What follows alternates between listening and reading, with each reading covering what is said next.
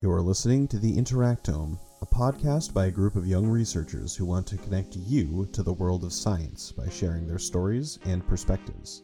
Just in case their bosses are listening, they want to remind you that the opinions expressed here are their own. They also want to remind you not to take anything they say as medical or professional advice, as they are not doctors. Not yet, anyway. Stay tuned about that. And, without further ado, welcome the Interactome.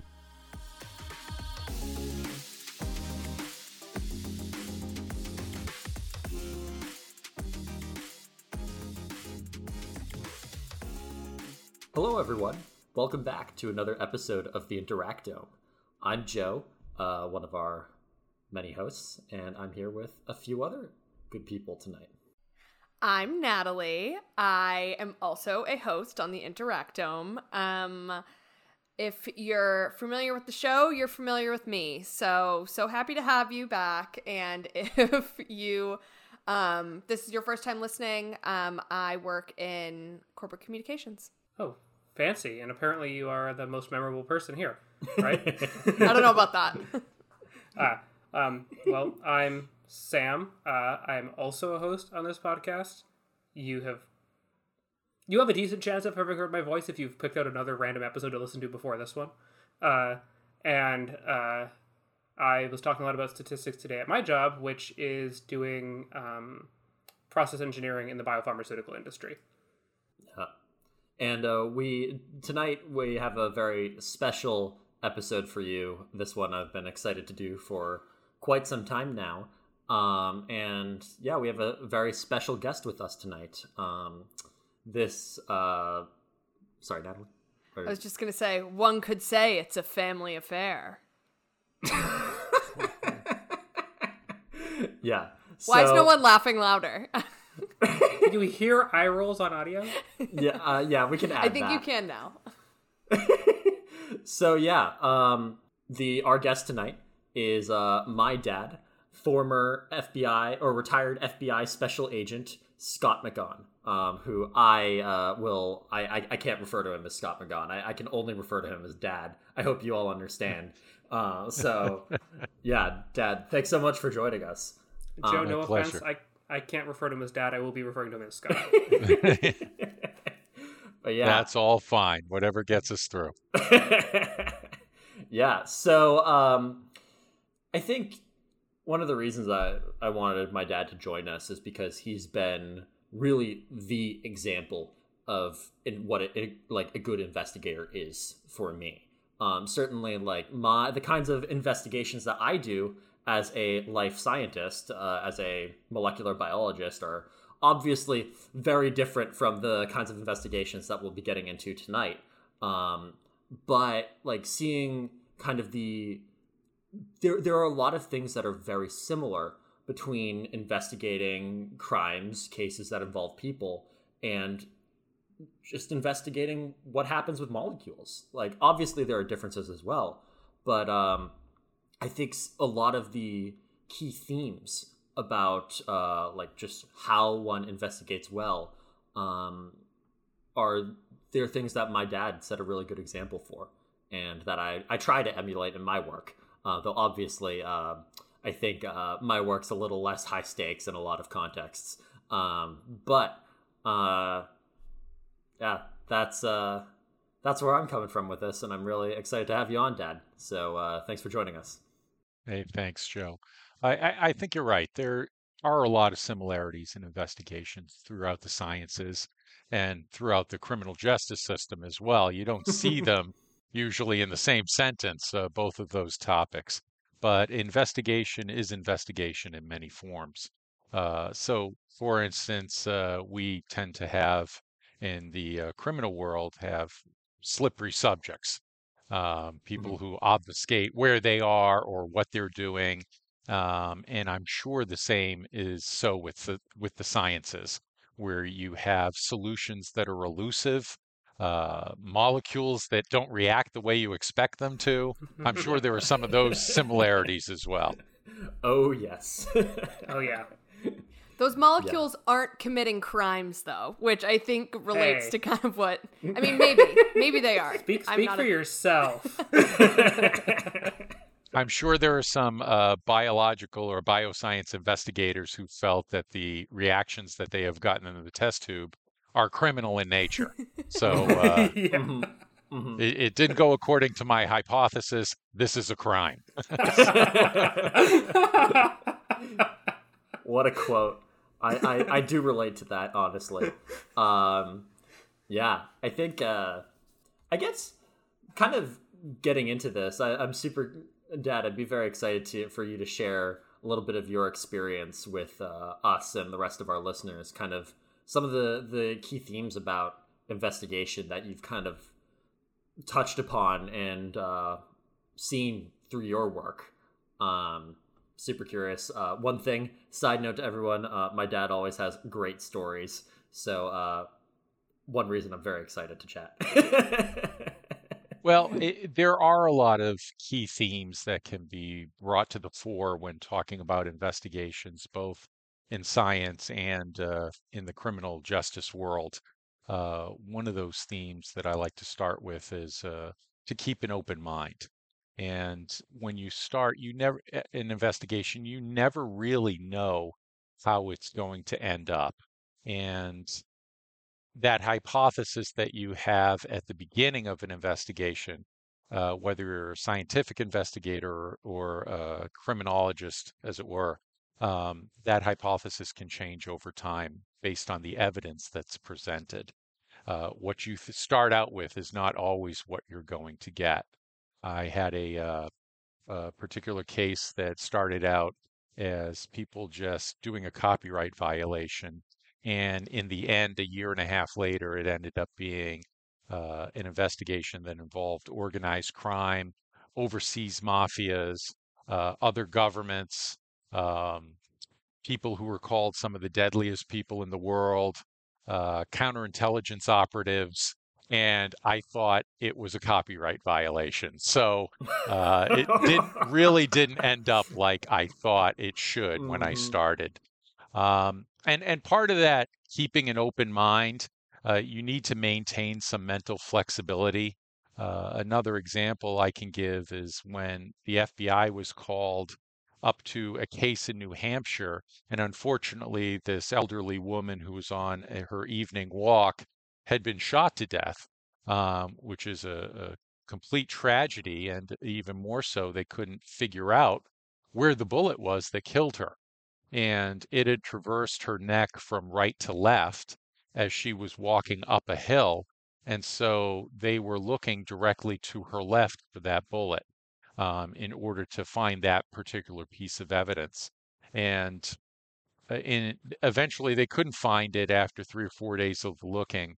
And they called the FBI and being part of our evidence response team and doing bullet trajectory as kind of a hobby of mine uh, at the time, uh, I th- I went along on the crime scene to take a look at it. Now recognize that the crime had been committed three or four months earlier by the time they called the FBI, Mhm. and it was kind of like a hail mary pass for them. So we went up and looked at the scene and looked at the autopsy photos, look at the, looked at the evidence of it that was available, and spoke with the criminal investigators who were in charge of the case.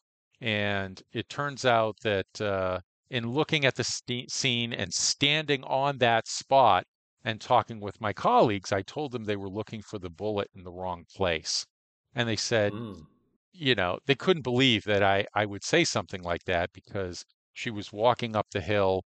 Um, if you're, let's use a clock face, if she was walking towards 12 o'clock from the center, um, the bullet came from three o'clock to nine o'clock. So directly Mhm. from the right side of her neck um, through to the left side of her neck. And I said no, because a woman walking at night would always look behind her to her right if she was on the left hand side of the road. She would look behind her to her right for somebody approaching her, especially in a car. It was uh, someone shot her from a vehicle. um, she would look to her right to to see what was going on, and in doing so, she would change the angle and thus the trajectory of the bullet, where it came from and where it went.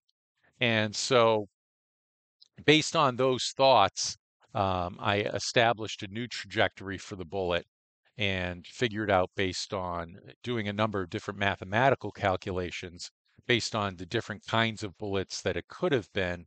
Um, and we came up with a new trajectory, long story short. And in looking around and getting our evidence response team up there, a bunch of FBI agents searching the ground with metal detectors and looking for this bullet, uh, my trajectory was off by about two feet uh, in the end. So uh, it was two feet nice. off of the li- laser line that I established. And uh, so big win for us, especially in the eyes of the local yeah. police. Um, so in, by not keeping our mind closed, by uh, trying to think of the entire scenario um, and bringing an element of practical thinking to it, uh, we were able to find the piece of evidence and find the bullet. And can I ask a question kind of that, sure. that came to mind um, while you were talking about that? I always, you know, I try to keep an open mind in my life, I suppose. Um, I we all stubborn. like to think we do. right, right, of course. But I feel like, you know, it's human nature to always, you know, it's easy to get your judgment clouded, or, or I don't know if judgment's the right word, but kind of the way you perceive things. How do you to me, keeping an op- open mind seems something you have to proactively do. Um, how do you do that? Any any tips for kind of for for that? Well, it's funny. I, I, I think a lot of us like to think of Occam's razor when we uh, look at crimes, and right. you know, if you're if you're hearing hoofbeats, don't think you know you think horses, not zebras. You know, so uh, right. uh, there's that kind of thing in our thinking. But more importantly, as far as keeping an open mind, you have to start to deduce what is possible and what is not. And uh, right. y- you know, I don't want to geek out too much and talk about Spock, but you know, when uh, please, uh, you know, please do. Okay, but uh, for those Trekkies out, Trekkers or Trekkies out there, um, it, once you figure out what is impossible, everything else, even though it would be improbable is still possible. So, uh, in order to keep an open mind, you have to figure out what did absolutely could not happen, and then everything else is still on the table. And even though it may be unlikely, and and sometimes you see that in cases where things are unlikely, but yet they still happen. I think yeah. that that's true with any scientist, right? I think we all encounter that. I also, I also think that your story is really interesting because um, uh, like talking about like ballistics and stuff, and you're talking about like lasers and math and all these things that you're picturing like like a you know the sort of like that CSI context sort of thing.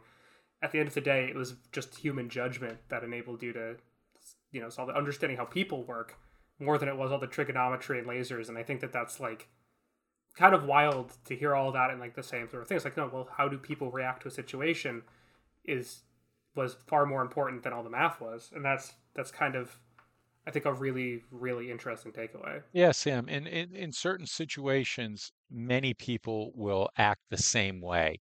Um, many people will act in their own self-interest. They'll act for their own survival, certainly. Um, it, not every situation, but uh, in many ways, we're more alike than we are dissimilar in how we react to things. Especially when it comes to behavior. Yes.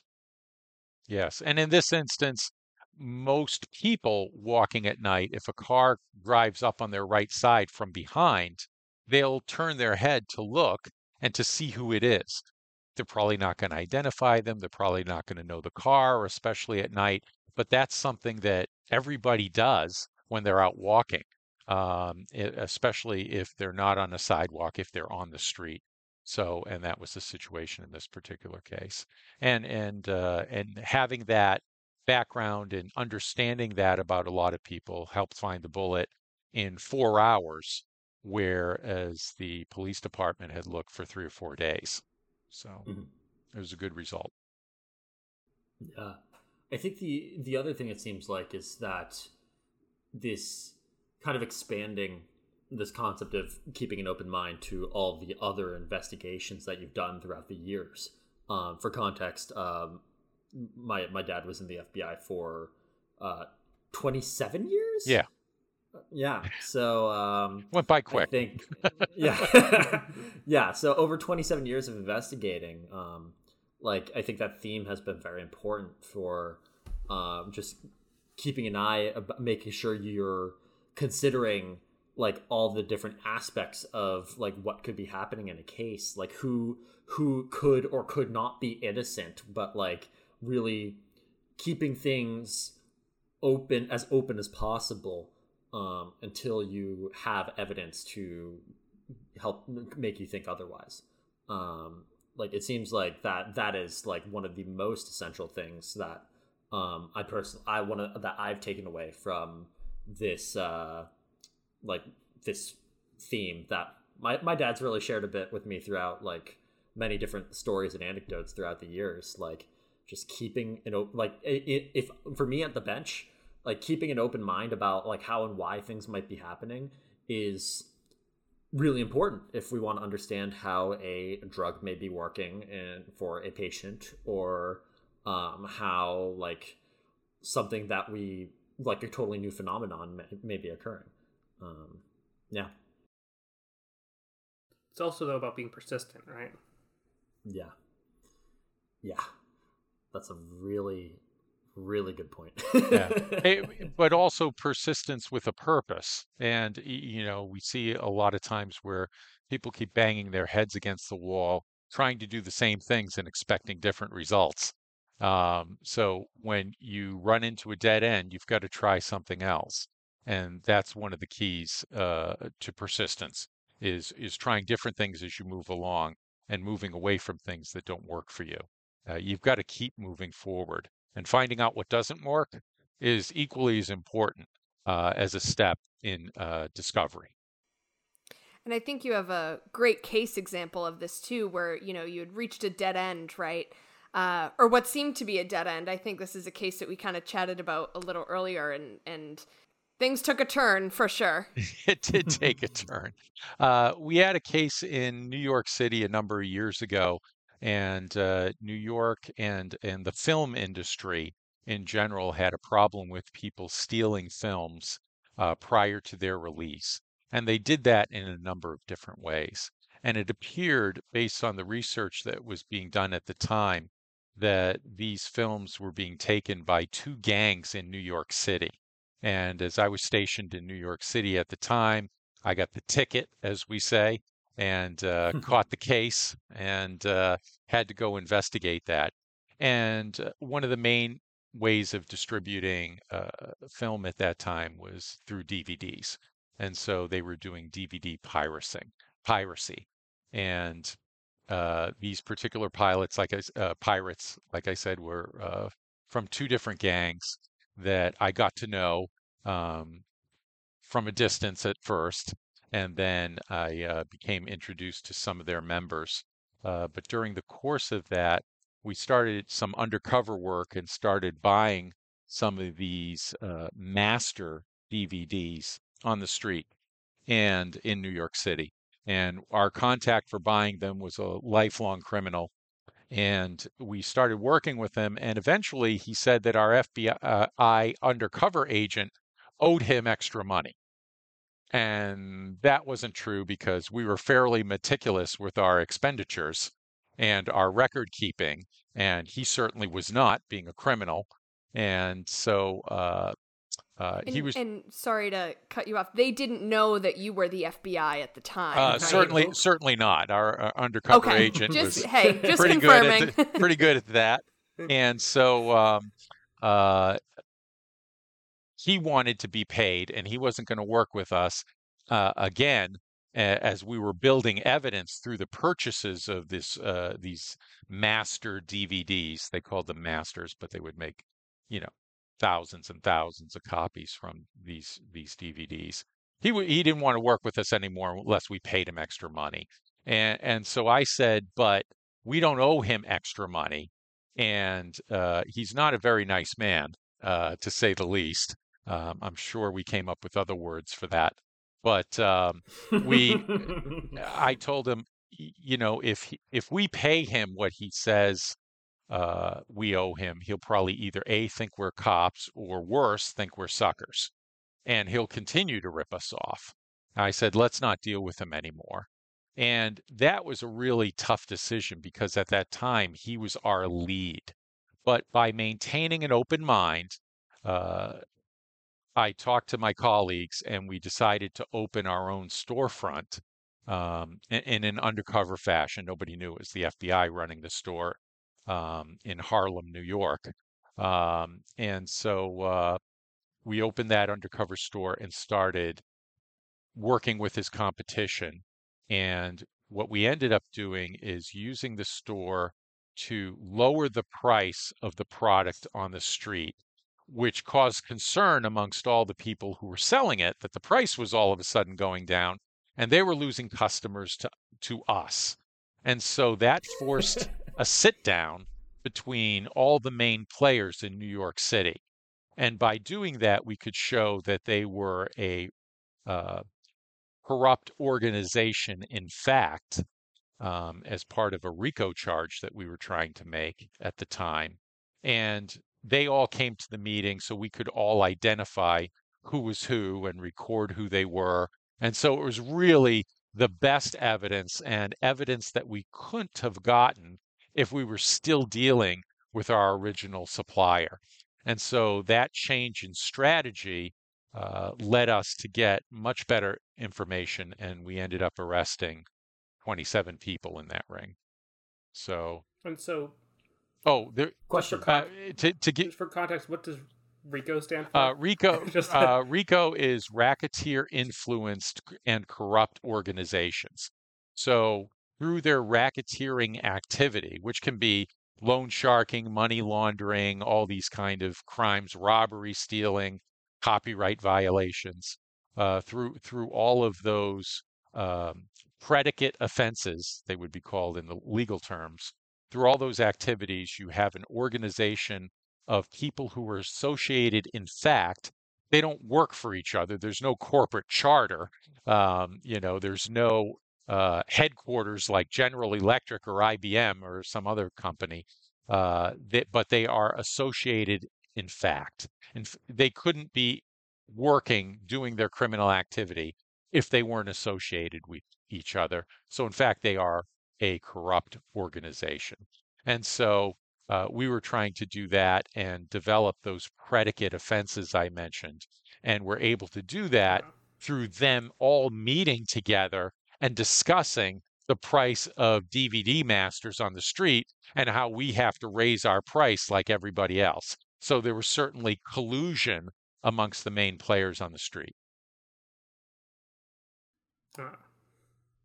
Uh, and you did that by making them angry by undercutting their prices? Yes, that's exactly what we did. so, uh, yes.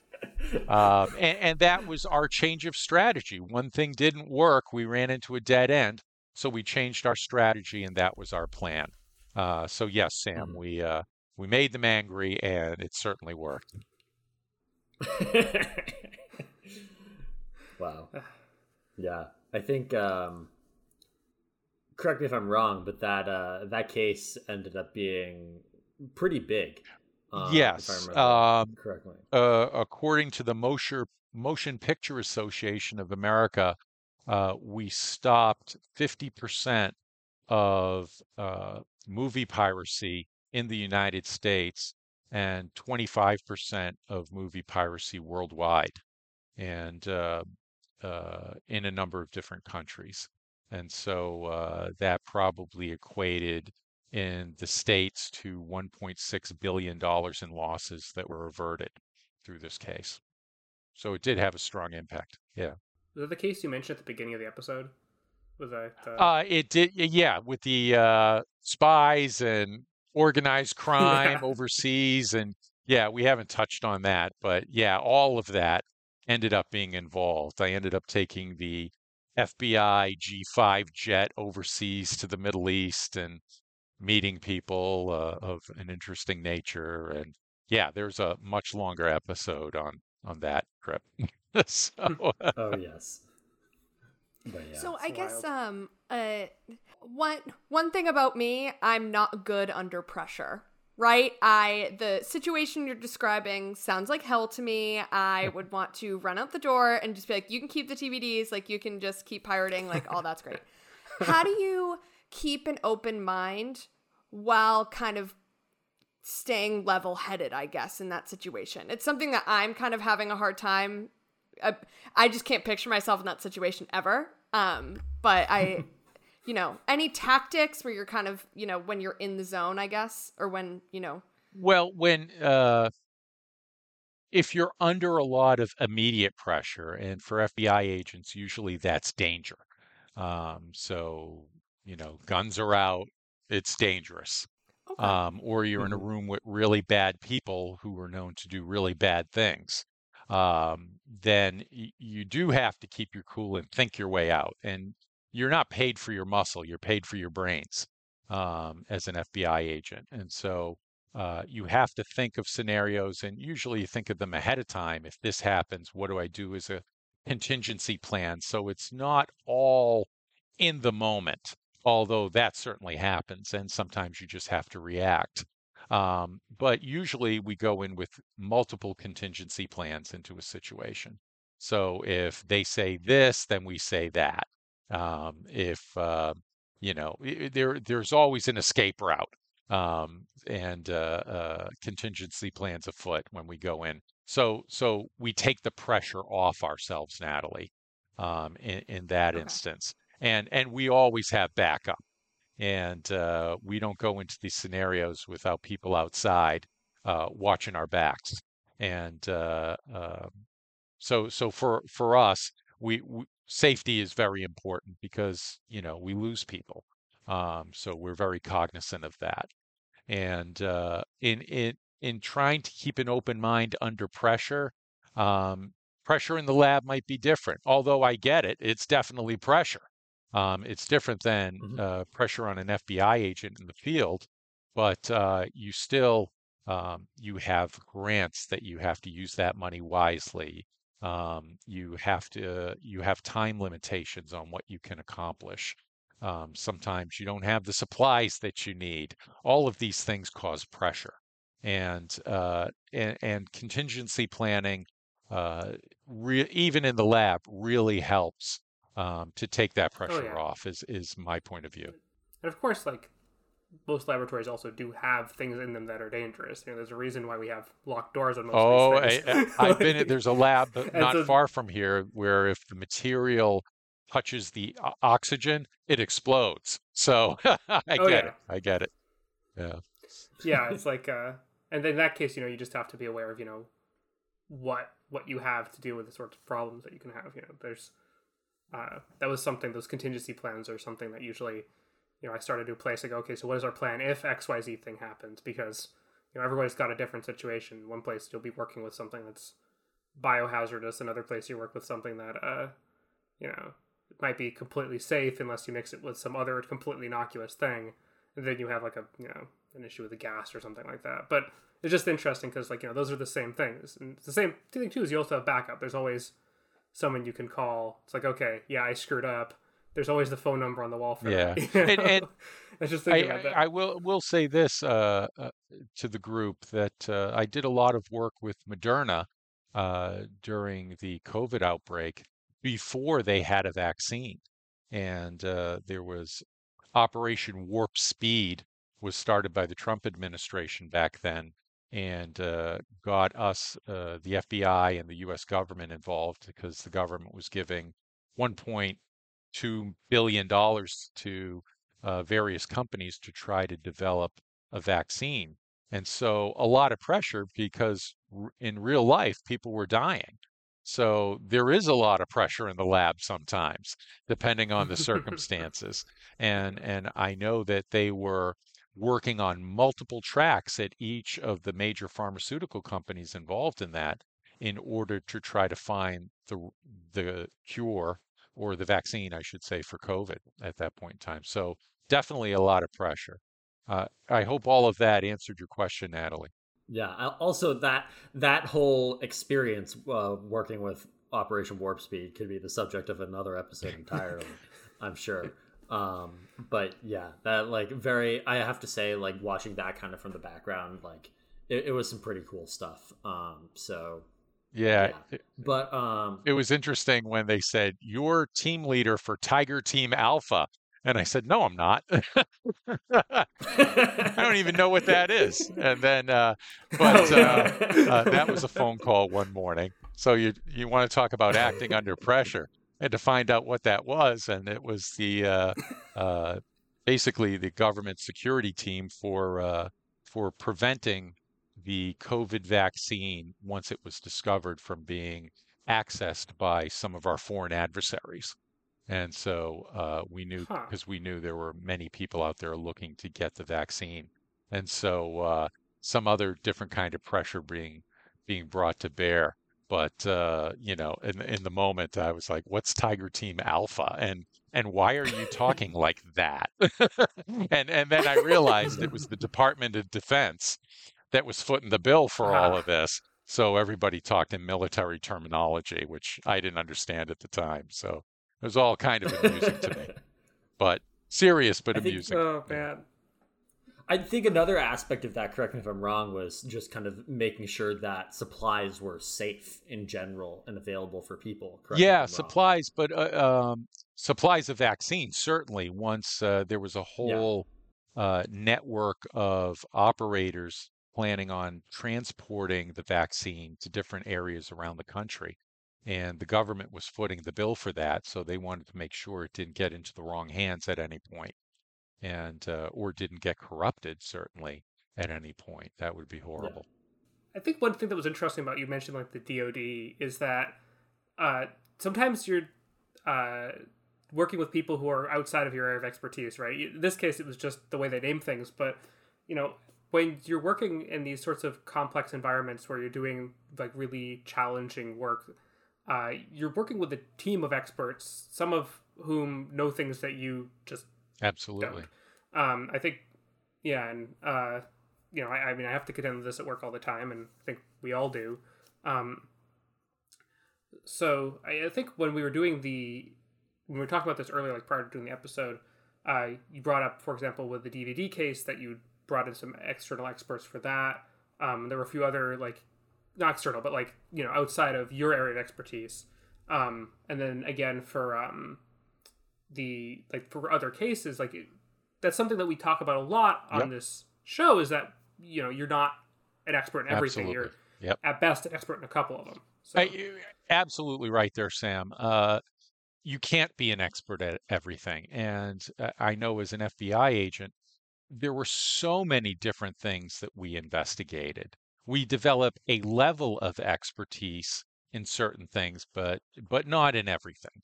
And so even within the bureau, we have people who are experts on, say, foreign countries, say Russia or Iraq or China.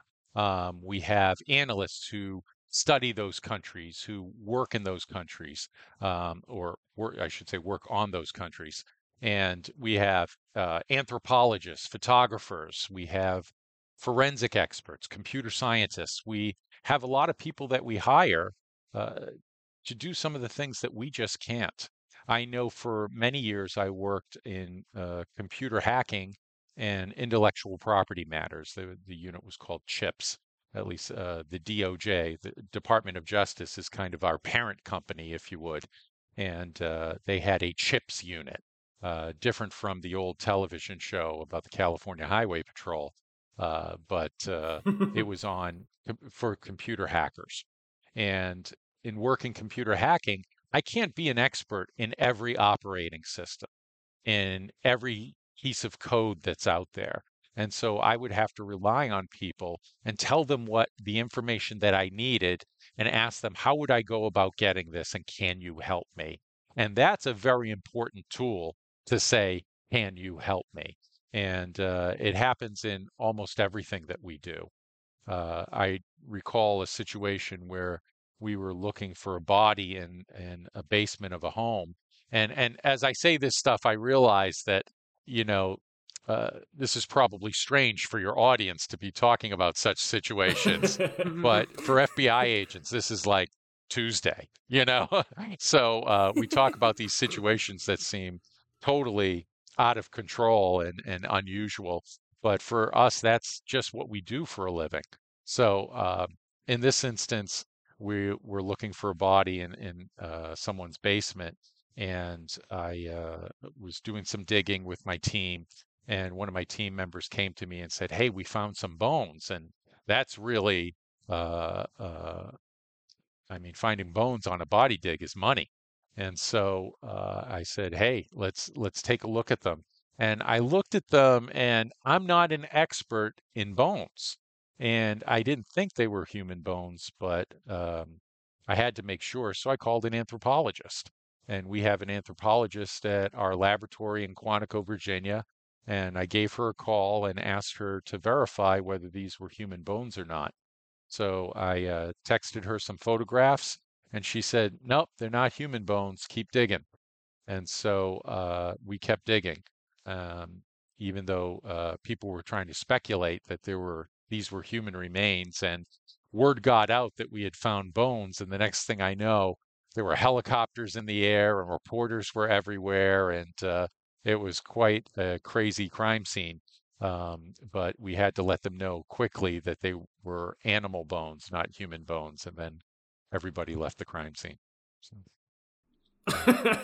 but you do have to work with those experts, and and interestingly enough, um, for that same particular crime scene, we have a team at Quantico, um, which is uh, where our academy is, where the FBI laboratory is in Quantico, Virginia, on the Marine base uh, we have a team there that came up in a truck that's the size of a fire engine. And they're an engineering team that this house was ready to collapse. So they shored it up. Uh, it was tough to breathe in the basement because of all the dust. So I asked them to put in an air filtration system, which they did. And uh, somebody locked themselves out of their car. And I said to the team leader of, of this uh, team, hey, can you get her back into her car? He said, sure, boss, we'll take care of it. And so uh, we we they were experts at almost anything I needed. And in fact, the guy said to me, he said, "You just tell me what you need. If you need me to pick this house up and turn it around, I can do it. It'll take some time, but if that's what you need, we'll do it." And they were just go-to people. And uh, so we have those different areas of expertise on staff. So you have to rely on people and teams outside of your area of expertise. There's no clear example. Joe, I have recently heard about the concept of a curbside consult in medicine.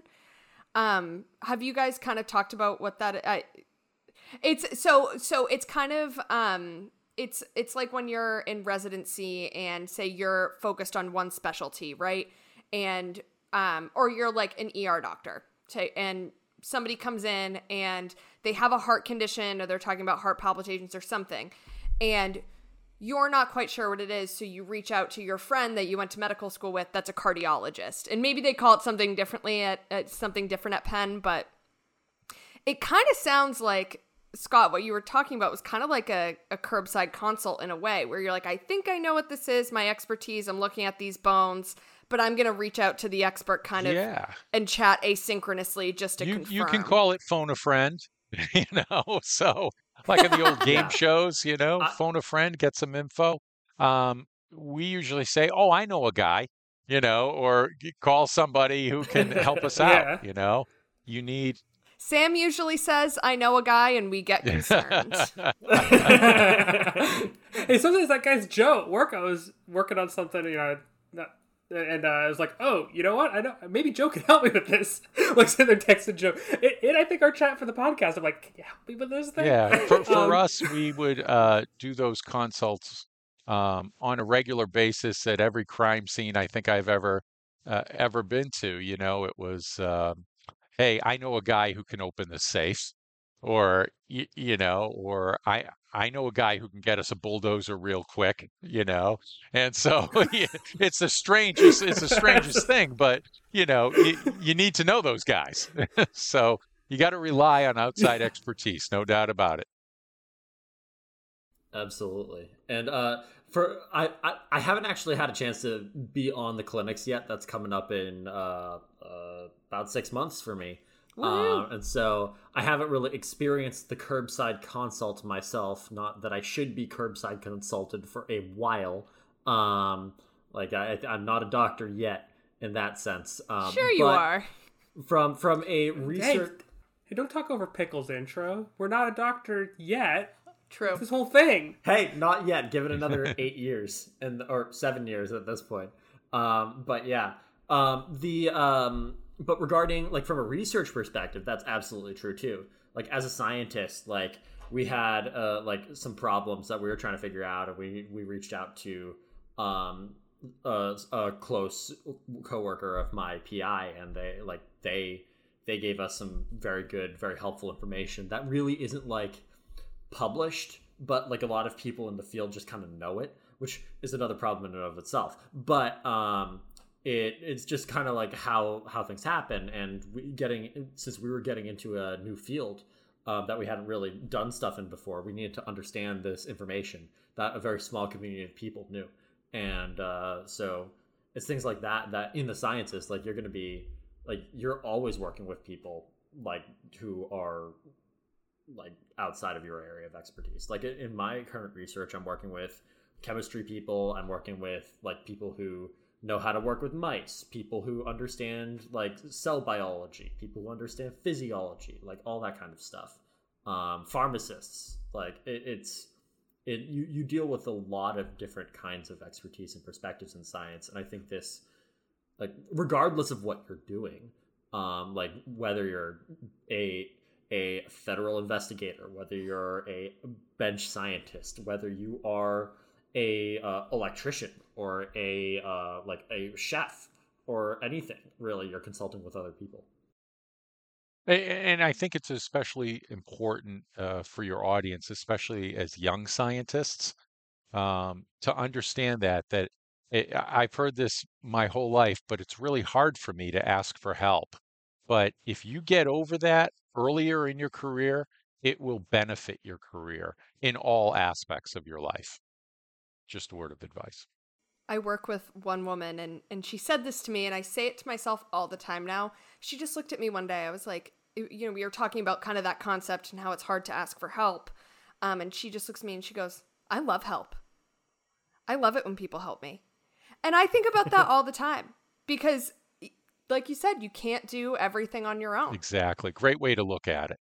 And uh, kind of transitioning a little bit, like it seems that we've we've talked about a few uh, really important things.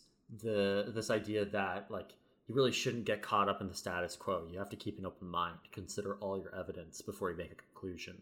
Uh, if you can't get to where you're trying to go one way, try a different way like if you can't if you're if you maybe you don't have what you need to test your hypothesis try doing a slightly different experiment um, or in this case uh, make your uh, build your own store and uh, drive down the price of illicit uh, movies on the street um, then also working the importance of working with teams outside your area of expertise and kind of come to this last little bit where like we have all all our evidence all together um, like like as as agents, we have gathered all of our information. Like we've written up a affidavit, um, like to share our information with a judge. Um, like what kind of and like how what is what is that process like? I feel like from my perspective, it seems a little similar to the concept of peer review in a sense. Obviously, there are a lot of differences, but I, I want to hear your thoughts. Yeah, I, I don't know a lot about peer review. Um, but I do know a lot about a judge's review, uh, which can be fairly critical. And I'm guessing peer review is also somewhat critical. Um, but oh yes, it, it, in the end, you, you, mentioned writing an affidavit, and for those who don't know, that's a, a listing of facts that outline your probable cause as to why somebody should be, for instance, arrested or indicted or um, brought uh, or have charges brought against them um, and and it lays out the facts that support those charges. Um, that's what an affidavit is. Uh, when you get to that point in an investigation, you're pretty much done. And uh, you have to bring all your evidence to bear. Now, that's all your evidence. It doesn't always mean that it's all available evidence. It's certainly never all the evidence you want, uh, but it's the evidence that you have to go with. So you have to support your hypothesis or your charges, in, in my case, uh, with the evidence that you have. And, and line that up in a methodology that makes sense to a judge, that would make sense to a jury. I, I've had some uh, computer crime cases that were fairly technical in nature, and making that understandable to a jury can be often very difficult, especially for jurors who uh, they're our peers, but they don't have the same experiences or knowledge that we do. Um, so we have to find a way to make that palatable to them. You may have to do the same thing in peer review in that you change the way you write about something or somebody points out that your data may uh, indicate that this paragraph needs to be tweaked a little because it's not exactly what you said. And and if I'm beyond my area of expertise, Yes. let me know. um, That, that, that that's No, a very that- polite problem. That, that's a very that's a yeah that that that's Okay. that's accurate. Let's just say it's usually reviewer two. Very critical. Very I critical. say. I, I haven't had Margaret, my uh, girlfriend, who's been on an episode in the past. She's had a lot of papers go through review. I haven't, but yes, reviewer two. for for context, yeah, there's this inside joke in the scientific community that usually people have two to three like uh, anonymous scientists reviewing the manuscript that they're submitting to the journal, uh, and usually there's kind of a joke that like reviewer number two is always Ah. incredibly harsh. Uh, like like literally, th- none of this evidence supports the data level harsh. Uh, or, or none, of- none of this data supports Now your hypothesis level harsh, which is a little bit of an exaggeration, but like sometimes you do encounter that, and uh, it's it's your responsibility to um, either get more information or re- reassess the I, information. I, I that know you that have. guy. Uh, Um, we we call him. Uh, Redacted. so Uh, Are you allowed Probably to say that? Hey, it's, it's kind of. there have been many cases where that's been true. You know. So I, I had Redacted. once I got the mafia accountant to confess, and I had the mo- the uh, documents and the accountant, and he's like, "Well, who's going to corroborate the accountant?" I said, "Listen, you knucklehead," or words to that effect.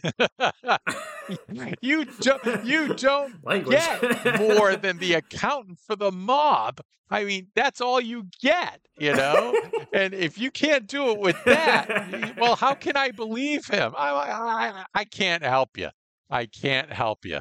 Oh my gosh, I had worked so hard to get this guy to flip, and uh, and uh, Redacted. didn't think it was it was uh, uh, good. So yeah, we call guy number two. What is peer review number two? That person review number two. Reviewer yeah, number yeah. two. Sorry. Uh, I, I, I was at a conference in Phoenix about a year and a half ago, right before I retired, and uh, uh, it was all old FBI agents, retired FBI agents. It was the Society of Former mm-hmm. Special Agents. And some of these people were in their 80s and 90s. And I made a joke about Redacted. not charging one of my bad guys based on the evidence that I had. And I said, "What? That's never ha- that's never happened to any of you, right?" And they roared. I couldn't get the room back for 5 minutes. You know, they thought that was the funniest thing cuz it had happened to every single one of them often. So uh anyway, we're off track a little bit, but So, it well that, we all have that person though. It sounds very much like a reviewer Yeah. number two. Yeah, though. let let's cut For it sure. off as Oh, yeah. I Uh, know that guy. sorry to sorry to bring up uh, yeah, a yeah, traumatic those experience. childhood memories still hurt. Uh, you know, young young agent memories. They're still painful. Mhm. But yeah, wow, what a what a time. I like. I think uh, I always. Um, I mean, Dad, you've been sharing stories with me for what, like, I mean, I've been around for Yeah. 25 years at this point, probably able to understand a little bit about what you're saying since I was about, uh, or since I was about five, maybe. Um, and so, like, 20 years of all these stories, and I, I'm Yeah. still learning new things There's a lot. like every day and uh oh absolutely. And i think um i hope that every, everyone here can kind of see like there there are obviously the um like the role of a investi like a like a investigator who's looking into crimes and things like that is very different from a investigator that is trying to understand biology or physics or anything like that. But there are a lot of parallels uh, in just the way you think. And so i think it's um, very i'm very proud to have uh, learned uh, a good amount of the way i go about things from such a great model um, in my dad. Uh, and also um, very very glad that you got to join us to share a lot of your Yeah, stories this has with been everyone fun. else as well. Um, yeah. Um, i think another thing uh, little little plug here is uh, now that uh, my dad has um, stopped working for the the FBI, he has now taken up a new pastime in his uh, his ability or his uh, new capacity as a YouTuber. Um, specifically, uh, his YouTube channel is called the ExFed Homestead. Um, you should all take a look at that. ExFed, E X F E D, Homestead, all one word um, and it's on YouTube. Um, this is all about just home, the the the uh, the recent trend of homesteading, kind of building a little. How, how well, would you it, describe it could be a lot of different things depending on uh, how, how engaged you are in it. But for me, it's about uh, growing some good food uh, organically uh, on the uh, what I I used to uh, kind of tongue in cheek call it a homestead. Uh, but we have a suburban house uh, outside of Boston, and uh, uh, not really the country as as you would think of it. Although years ago it was an agricultural community, but uh, we raise chickens and uh, we get fresh eggs. We uh, like to cook good food, and uh, so in this channel, I uh, talk about uh, growing food and building stuff, and so because I like carpentry and home repair, and I'll do those things as well. And uh, and today I actually did my first cooking show, so so we'll see how that goes over. Um, but uh, you know, you have Exciting. to enjoy what you're growing, and there's no other way to enjoy it than cooking it. So uh, I figured I'd show my my uh, viewers that as well.